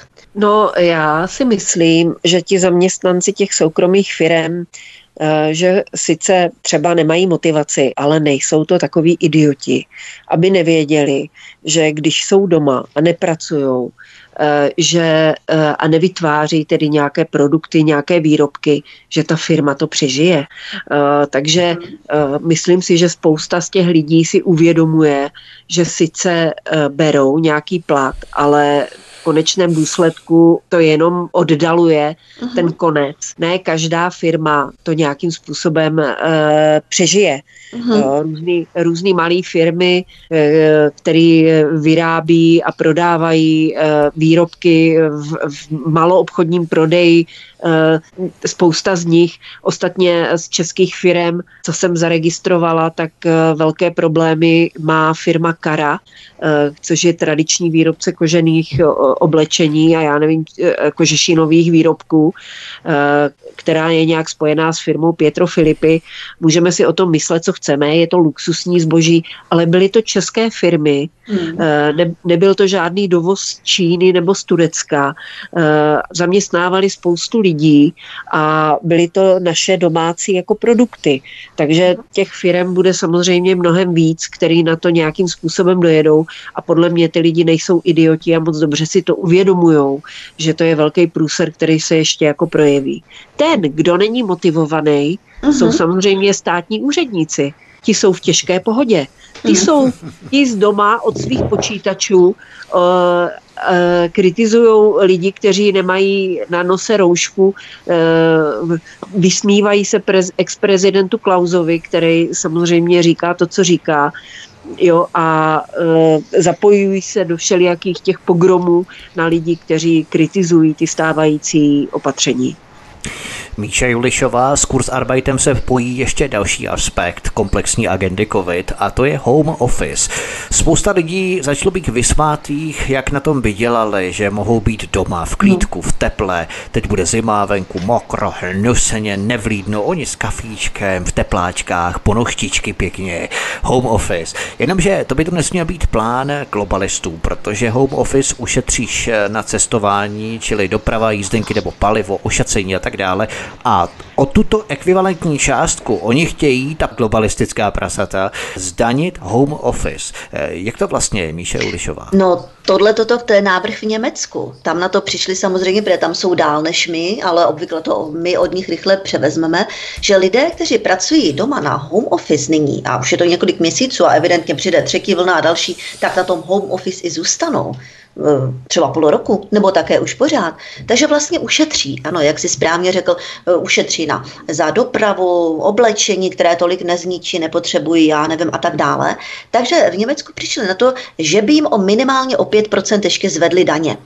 Protože samozřejmě proč ne, že jo? Aby, aby se spolu podíleli na financování například těch, kteří také jsou doma, to jsou ty zaměstnanci různých soukromých firm, ale neví, nedělají nic, protože všechno nelze dělat z home office, že jako pekař nebo já nevím, nějaký, nějaký eh, výrobky pro auta nemůžeš dělat Budou doma. 3D tiskárny možná si Ano, ano, ano. Taky jsou také doma to lidi, že? Protože se nevyrábí teďka spousta věcí, jo? No, máme ty lockdowny všude. No ale eh, je potřeba se nějak spolu podílet na jejich financování. Takže 5% by se brali tady těm lidem, co jsou na home office. Jinak eh, ještě navážu na Evu.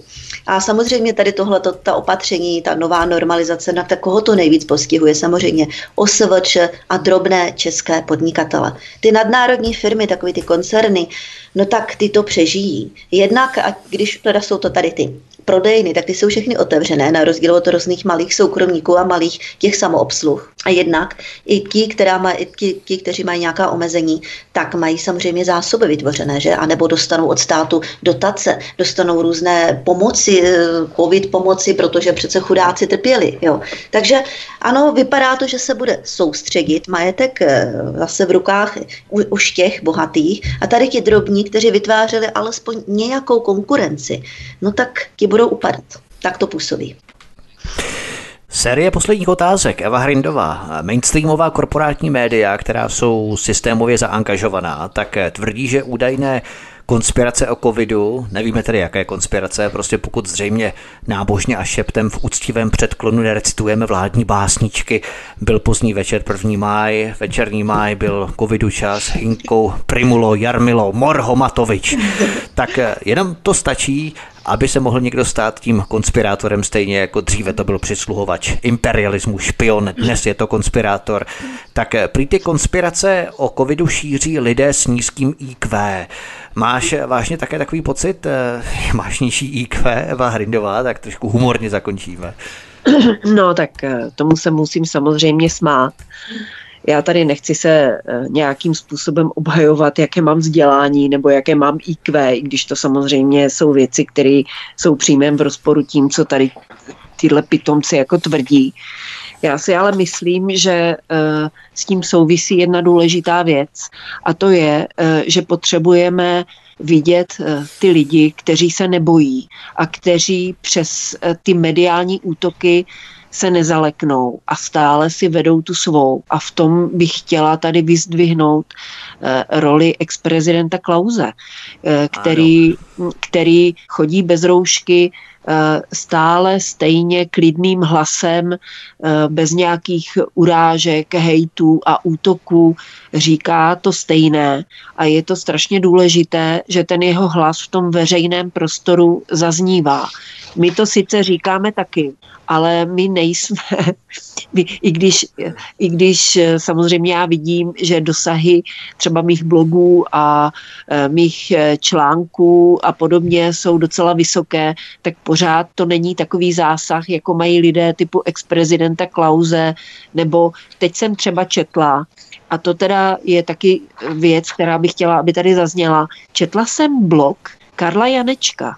Karel Janeček je multimilionář, prostě, který se pohybuje v ezoterice a e, za jehož kontakty s Danielem Landou byl Daniel Landa peskován, protože e, Karla Janečka všichni považují za sluníčkáře. Ale my nejsme v situaci, kdy se můžeme štítivě odtahovat od lidí, eh, kteří říkají důležité věci a mají dosah v, té, v tom veřejném prostoru. A ten Janeček přece jenom je svým způsobem celebrita, eh, který se objevuje i v různých bulvárních pořadech a bulvárních médiích. A když Karel Janeček napíše, že je ohrožena svoboda slova, ohrožena svoboda lidí obecně, tak prostě nemůžeme do něho kopat. Je, eh, je, to, je to bohužel, je to bohužel pro nás spojenec. Eh, ukažte mi, kolik jich je tady těch lidí, kteří mají dosah ve veřejném prostoru a říkají tyto nepříjemné věci. Moc jich není. Ty, co jsme měli, ty jsme ztratili. Eh, profesor nebo lékař nebo senátor Žaloudík, ten se nechal zastrašit doktor Pirk se také trošku nechal zastrašit a stáhli se z toho veřejného prostoru. Eh, Roman Šmucler se zastrašit nenechal, ale už mu nikde nedají prostor. Já ho sleduju na Twitteru a vidím, že stále eh, přináší zajímavé informace ze zahraničí a určitě je to člověk, s kterým by mohla být podnětná diskuze o tom, co se děje a jak by se ta situace dala řešit. Je velmi informovaný. Takže my nemůžeme pohrdat nikým, kdo se staví eh, na stranu obrany svobody. A věřím tomu, že eh, ta fronta těch lidí, kteří tu svobodu budou hájit, se bude teprve vytvářet a myslím, že budeme ještě překvapeni, kdo, bude, kdo v ní bude. To je věc samozřejmě jiná. Nicméně Míša Julišová, myslíš, že když se v krámě pohybuješ ve vzdálenosti 15 metrů od dalšího nakupujícího, tak máš vyšší IQ, než pokud bys tu vzdálenost snížila třeba jenom na 10 metrů, že podle toho se pozná ta inteligence, Míša Julišová. Ne, to kdo tohle toto uznává nebo nějakým způsobem podporuje, to je prostě, to je veliký stoupenec té technokratické normalizace, to je nesmysl, jo, to je prostě blbost, oni tvrdí, že jsou morálně zodpovědní, ale to je prostě normalizace, jak vyšitá tohle toto. E, zdraví je vzato jako rukojmí, No a pomoci tady tohle rukojmího teďka vydírají všechny lidi, to je hrůza. A já bych ještě teď na závěr ráda tady řekla něco, co prohlásil šéf eh, Světového ekonomického fóra Klaus Schwab. V červnu tohoto roku veřejně prohlásil, Pandemie představuje vzácné, ale úzké okno příležitosti předělat a upravit celý svět. V červenci propaguje Světové ekonomické fórum aplikaci COVID-19 jako Health Passport, jako jedinou možnost cestování. Jo, takže to už opravdu nejsou žádné konspirace tady tohle tok, to jsou vyloženě oficiál, postupně oficiálně sdělované fakty. Sdělovaná, tak. Takže určitě si nemyslíme, že Naměřená desetimetrová vzdálenost v obchodu nás automaticky staví do role konspirátorů a dezinformátorů. Ne. Stačí, když eh, před vchodem do obchodu se lidé tlačí dovnitř, ten ne. rozestup je 15 cm tělo na tělo zahuštěně, ale jakmile překročíme práh obchodu, rázem je třeba dodržovat ne. 15 metrů. No nebo v autobuse, v MHD, v autobuse. Že? No, tak dále, to je prostě... To je prostě pořád. To je, to je ponižující tohle toto vůbec, jako nějakým způsobem, nevím, nevím, jak na to lidi Můžu tady, hm. mohla bych na závěr hodit takový takový ano. malý šrapnel do, do, do éteru. Já si dokonce myslím, že koronahysterici, kteří jsou velmi aktivní a velmi eh, tlačí na lidi, aby přijmuli jejich postoje, takže to jsou lidi velmi emočně ploší. Mm-hmm. Jsou to sobci. Ano, jsou, přesně. Jsou to sobci a jsou to lidé jaksi nelaskaví, protože zavírají oči před utrpením, které je větší než, eh, než ta ochrana, eh, kterou oni poptávají u druhých. Takže jsou, to, jsou to, nebála bych se říct, možná tím hodně lidí naštvu, ale jsou to svým způsobem chladná monstra. Proděláváme podle některých výzkumů 22. mutaci koronaviru, přitom každá další následná mutace slábne. Dnešní mutace, 22. mutace je slabá jako čajíček, smrtnost se vážně rovná chřipce této mutace, jak nadnesla Míša 99,8%.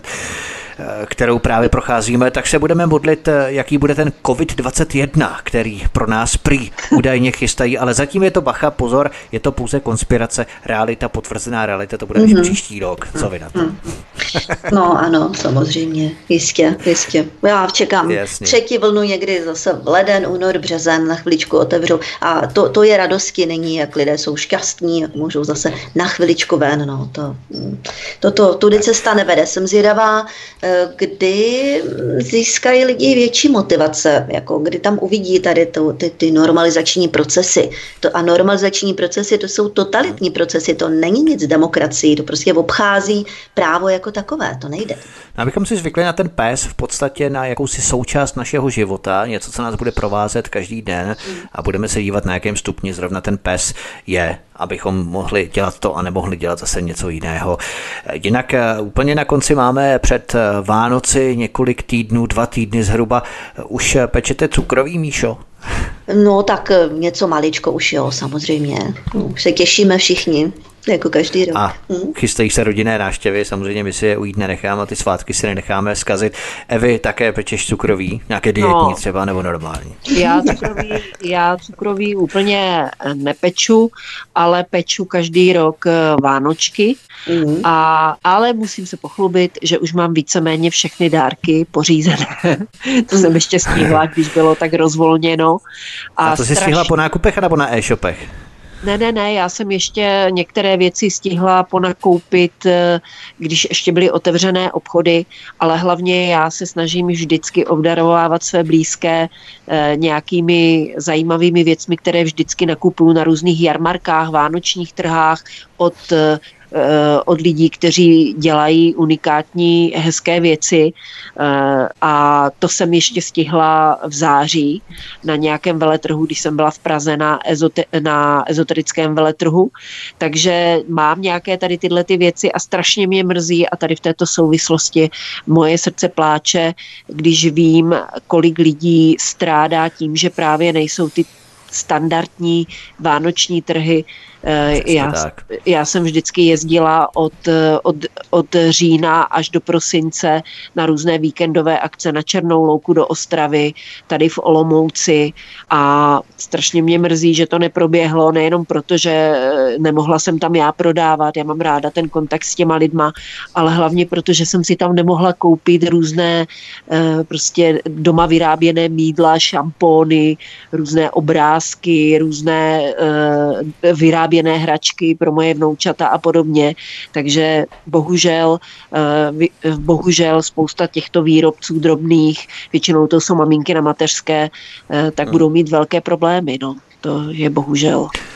Já si představuji pod tím vánočním stromečkem, jak kdo si z rodinných příslušníků od Evy rozbalí ten dárek a Eva mu tak eh, řekne, toho si váš, to bylo ještě v době, kdy krámy byly otevřené.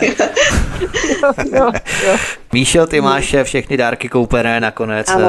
Eh, našeho pořadu. Ano, ve smyslu všechny dárky mám koupené, některé teda jsou ještě z obchodu, ano, v září a některé z e-shopu. Eh, stromeček, takovou krásnou podobičku už máme také od předvčerejška na balkónu nachystaný, jen ho nazdobit protože každoročně máme, máme tradiční stromeček. A co se týká těch, těch eh, trhů, tak včera a předvčerejškem jsem byla na návštěvě eh, za příbuznými v Brně. A byli jsme na náměstí a tam zrovna trhy otvírali, takže, takže všechno tady ty mídlička, všady ty domácí výrobky, eh, pletené, a vyráběné, já nevím, úzeniny, sladkosti, takže v Brně ano, v Brně tržiště od včerejška ano. otevřené. Mhm. Ano, na té nás... Moravě jsou ještě tak nějak normální, jo? To v té Praze všichni nosí roušky, na té Moravě tam ještě ty lidi jsou no, tak jako normální. To no. vám musím teda říct, protože já to mhm. občas no. jako sleduju, ale já opravdu uh, nenosím venku roušku nikdy. Já nikdy. také ne. A u nás v Třebíči, my jsme okresní město, také asi tak jedno procento. Opravdu venku nikdo roušky Minimálně, nenosí. opravdu minimálně, minimálně že by, venku, že by venku lidi nosili jako roušky, to se s tím jako vůbec, vůbec nesetkávám. No. Ale můžu ještě tady si udělat takovou malou reklamu? Není to... Bezplatně.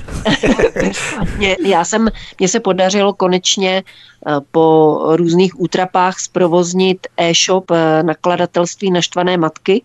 Eh, máme tam tedy jenom asi čtyři tituly, ale za velmi mírné ceny, poštovné a balné je tam jenom 50 korun, takže kdo ještě nemá vánoční dárek, tak doporučuju třeba, jak tady Míša vzpomínala, tu spirálu mlčení, tak mm. velmi dobře je popsána v knize všechno, co byste měli vědět o islámu, kterou jsme vydali a která se docela dobře pořád prodává, protože je tam vlastně všechno, co by člověk měl vědět, aby se mohl nějakým způsobem postavit k tomu, jestli je islám pro nás bezpečný, nebo jestli ho tady chceme nebo nechceme.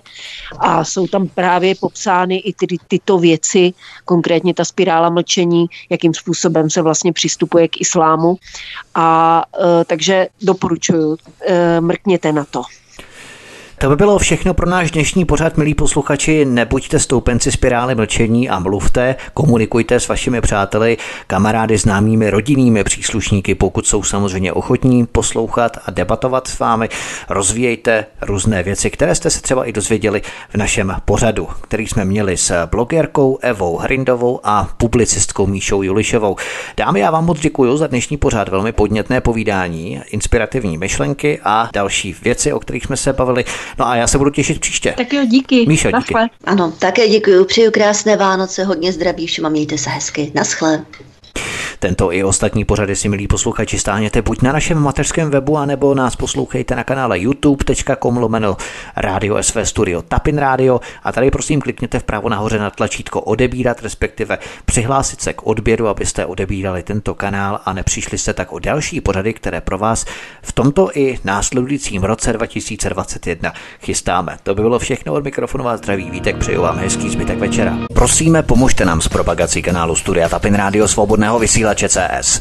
Pokud se vám tento nebo jiné pořady na tomto kanále líbí, klikněte na vaší obrazovce na tlačítko s nápisem Sdílet a vyberte sociální síť, na kterou pořád sdílíte.